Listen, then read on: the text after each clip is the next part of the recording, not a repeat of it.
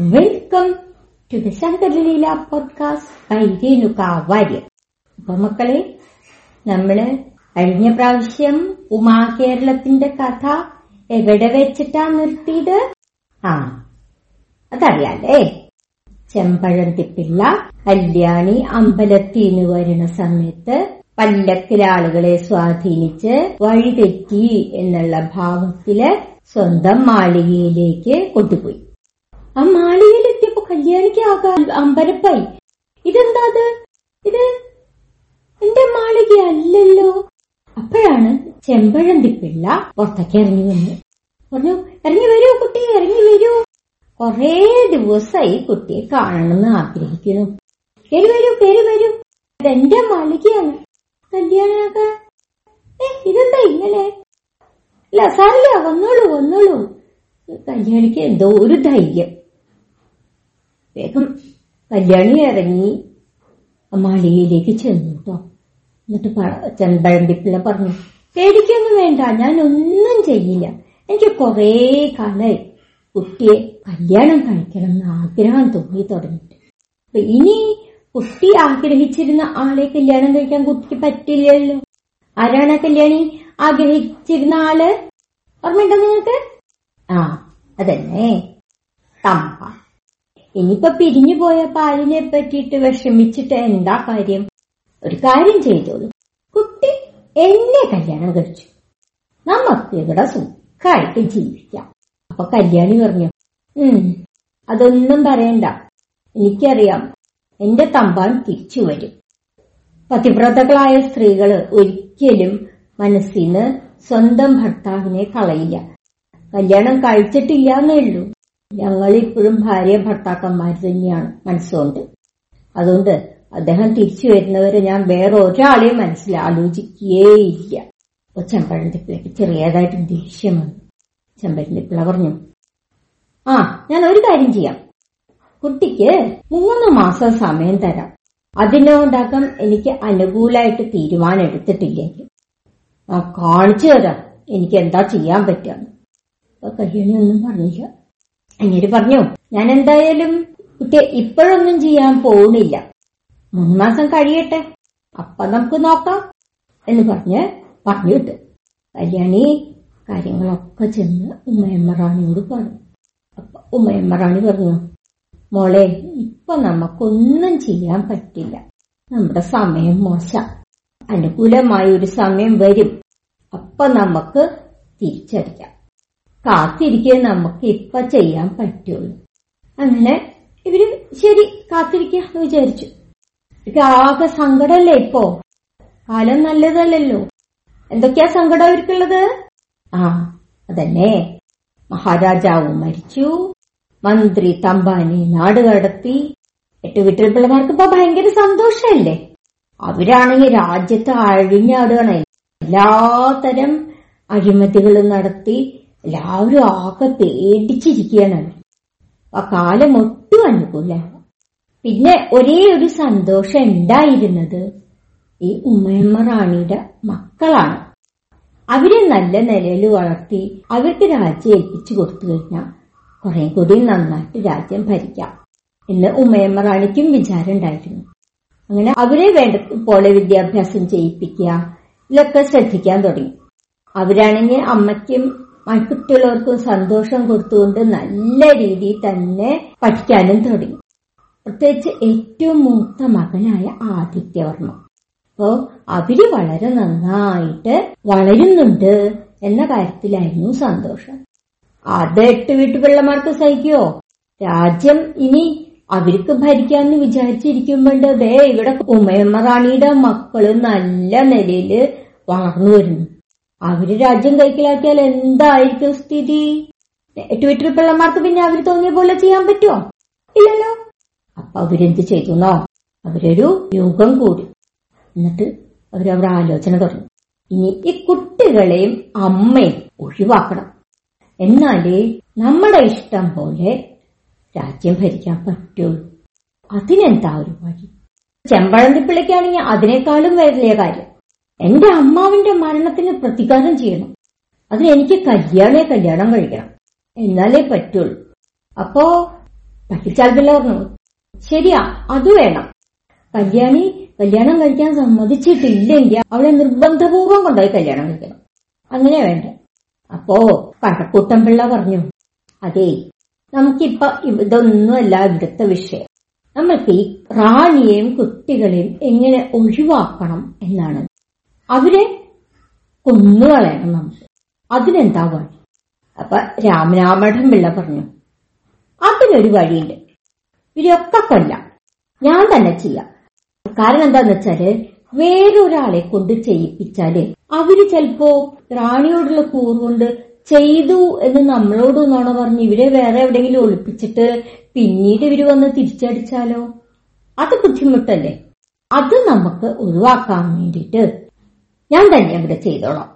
അപ്പൊ പിന്നെ നമുക്ക് ഉറപ്പായില്ലോ ഇവർ മരിച്ചുപോയിന്ന് അപ്പൊ എല്ലാവരും കൂടി ആ അത് ശരിയാ അത് തന്നെയാ നല്ലത് അത് തന്നെയാ നല്ലത് എന്ന് സമ്മതിച്ചു. പിന്നെ എന്നാ വേണ്ടേ ഈ പരിപാടി? ഇപ്പൊ തന്നെ ചെയ്യാം എന്ന് വിചാരിച്ച ആളുകൾ സംശയിക്കും. രാജാവ് ഇപ്പൊ തന്നെ അങ്ങ് മരിച്ചിട്ടല്ലേ? അതുകൊണ്ട് അത് പറ്റില്ല. കുറച്ച് കാത്തിരിക്കാം. കുറച്ച് മാസം കഴിഞ്ഞ അവിടെ ഉത്സവമാണ് അപ്പൊ ആ സമയത്ത് നമുക്ക് ഈ പരിപാടി നടത്താം. സൂത്രത്തിൽ നടത്താം. എന്ന് തീരുമാനമായി അങ്ങനെ ഉത്സവകാലം വന്നു. പൗർണമി ദിവസമാണ് അന്ന് രാവിലെ തന്നെ ആളുകളൊക്കെ പുറത്തിറങ്ങി സന്തോഷിക്കാൻ തുടങ്ങി. അപ്പൊ ഈ രാജകുമാരന്മാർക്കും ഒരു മോഹം. അമ്മേ ഞങ്ങളും ഈ ആളുകളുടെ കൂടെ പുറത്തൊക്കെ ഇറങ്ങിയെന്ന് നടന്നോട്ടെ. ഉത്സവല്ലേ? ഉത്സവം ഞങ്ങളും കണ്ടോട്ടെ. റാണി വിചാരിച്ചു എത്ര കാലം ഇവരെ ഇങ്ങനെ പൂട്ടിയിടും ശരി അവർക്കൊന്ന് പുറത്തിറങ്ങി നടക്കട്ടെ. എന്ന് വിചാരിച്ച് വേലക്കാരുടെ കൂടെ ആദിത്യവർമ്മ ഒഴിച്ച് മറ്റുള്ളവരെ ഉത്സവം കാണാൻ വിട്ടു. ആദിത്യവർമ്മ അമ്മയുടെ കൂടെ നിന്നേക്കും അങ്ങനെ നടന്നു നടന്ന് ഇവർ പത്മതീർത്ഥക്കരയിലെത്തി. അവിടെ ഈ ഭംഗിയും ഒക്കെ കണ്ടിട്ട് കുട്ടികൾക്ക് വലിയ സന്തോഷായി. അവരതൊക്കെ ഇങ്ങനെ നോക്കി നിന്നുട്ടോ കൂടെ പോയ ആൾക്കാരോ? അവർ ഈ രാമനാമഠം പിള്ളേന്ന് കൈക്കൂലി വാങ്ങിച്ചിട്ടേ ഈ കുട്ടികളെ ഒറ്റയ്ക്ക് വിട്ടു. കൂടെ എപ്പോഴും നിൽക്കേണ്ട ആൾക്കാരല്ലേ? അവർക്ക് സംരക്ഷണം കൊടുത്ത് നിൽക്കേണ്ട ആൾക്കാരല്ലേ? അതൊന്നും ചെയ്യാതെ ഈ കുട്ടികളെ അങ്ങ് ഒറ്റയ്ക്ക് വിട്ടു. കൊറേ വൈകി. ഈ കുട്ടികളാണ് കുട്ടികളാണെങ്കിൽ വിചാരിച്ചിരിക്കുന്നത് അമ്മയും ചേട്ടനും കുറച്ചു കഴിഞ്ഞാ വരുന്നാണ് അവരെ കാണാനില്ല. അപ്പൊ കുട്ടികൾക്ക് വിഷമാവാൻ തുടങ്ങിട്ട അയ്യോ ഇനിയിപ്പൊ എന്താ വഴി? തിരിച്ചു പോകാനുള്ള വഴിയൊന്നും അവർക്ക് അറിയൂലേ അപ്പോഴാണ് ഈ രാമനാമഠം പിള്ള വന്നത്. എന്നിട്ട് പറഞ്ഞു എന്താ ഇവിടെ ഇങ്ങനെ നിക്കണേ? വരൂ ഉത്സവം കാണണ്ടേ? ഒരു അമ്മയും ചേട്ടനും ഒന്നും ഇല്ലാതെ. അയ്യാ അവരൊക്കെ വന്നു കഴിഞ്ഞു. അപ്പുറത്തുണ്ട്. ഞാൻ കൊണ്ടാക്കി തരാം അവരുടെ അടുത്തേക്ക്. എന്റെ കുട്ടികളും ഉണ്ട് കൂടെ. അതാ നിങ്ങൾ ഒരുമിച്ച് പൊയ്ക്കോളൂ. ഞാനും ഉണ്ട് കൂടെ. അതെ ഈ ഉത്സവം ശരിക്കും ഇവിടെയല്ല. വേറൊരു കുളത്തിന്റെ കരയിലാണ്. അവിടെയാണ് ധാരാളം സാധനങ്ങൾ വിൽക്കാനും പിന്നെ ആന കുതിര അങ്ങനെ പലതരത്തിലുള്ള മൃഗങ്ങളും ഒക്കെ ഉണ്ട്. നിങ്ങൾക്ക് അതൊക്കെ കാണാം. വരൂ നമുക്ക് ഒരുമിച്ച് പോവാം. എന്ന് പറഞ്ഞ് ഈ കുട്ടികളെയും കൂട്ടി രാമനാമടം പിള്ള വേറൊരു കുളക്കരയിലേക്ക് ചെന്നു. കുട്ടികൾ അവിടെ ചെന്നപ്പോഴേ ആയി ഇതെന്താ ഇവിടെ ആനയും മറ്റു ഉത്സവം ഒക്കെ ഉണ്ടെന്ന് പറഞ്ഞിട്ട് ഇവിടെ ഒന്നും കാണാനില്ലല്ലോ. അപ്പൊ രാമനാമഠം പറഞ്ഞു അതെ ശരിക്കുള്ള ഉത്സവം ഇവിടെയല്ല മറ്റേ കരയിലാണ്. അവിടെയാണ് അമ്മയും ചേട്ടനും ഒക്കെ നിക്കണേ നിങ്ങടെ. ഞാൻ അങ്ങോട്ട് കൊണ്ടുപോവാ.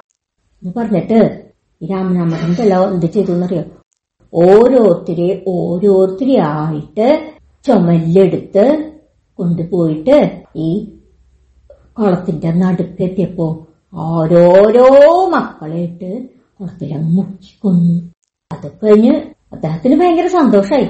ആവോ ഞാൻ എന്റെ കൂട്ടുകാർക്ക് കൊടുത്ത വാക്ക് പാലിച്ചുല്ലോ ആദ്യ അദ്ദേഹത്തിനൊരു ബുദ്ധിമുട്ടുണ്ടായിരുന്നു കുട്ടികളെ കണ്ടപ്പോ കൊല്ലാനേ. കാരണം അവരുടെ മുഖം കണ്ട കൊല്ലാനൊന്നും തോന്നില്ല.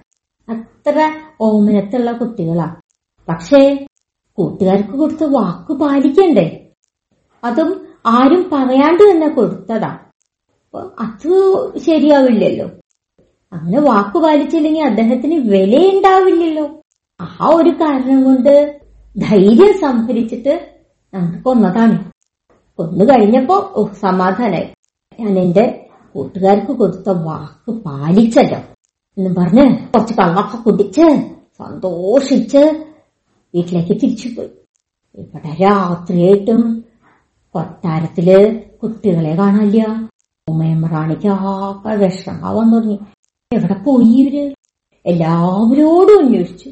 ആരും കണ്ടിട്ടില്ല കുട്ടികളെ. കുറെ നേരം വിളിച്ചു നോക്കി. കാണാനേ ഇല്ല. അങ്ങനെ കുറെ വിളിച്ച് വിളിച്ച് വിളിച്ച് വിളിച്ച് നോക്കിയപ്പോ ഒരാൾ കരഞ്ഞും കൊണ്ട് ഓടി വരുന്നു. എന്താ ചോദിച്ചു പറഞ്ഞു ദാ കുളത്തിലെ കുട്ടികളുടെ ശവം കിടക്കുന്നു. റാണിക്ക് ആകെ വിഷമായി ഏ എന്തായി പറയണേ? ഇവരെല്ലാരും കൂടി അങ്ങോട്ട് ഓടി. അവിടെ ചെന്നപ്പോഴാ കാണ അഞ്ച് ശവങ്ങൾ ഇങ്ങനെ നെറ്റി കിടക്കുന്നു. കുട്ടികളുടെ ശവം കണ്ടതും മഹാറാണിക്ക് ആകെ പറയേണ്ട കാര്യമുണ്ടോ? പിന്നെ എന്ത് തോന്നിയിട്ടുണ്ടെന്ന്? സാധാരണ ആളുകൾക്ക് പോലും കരച്ചിലടക്കാൻ പറ്റില്ല.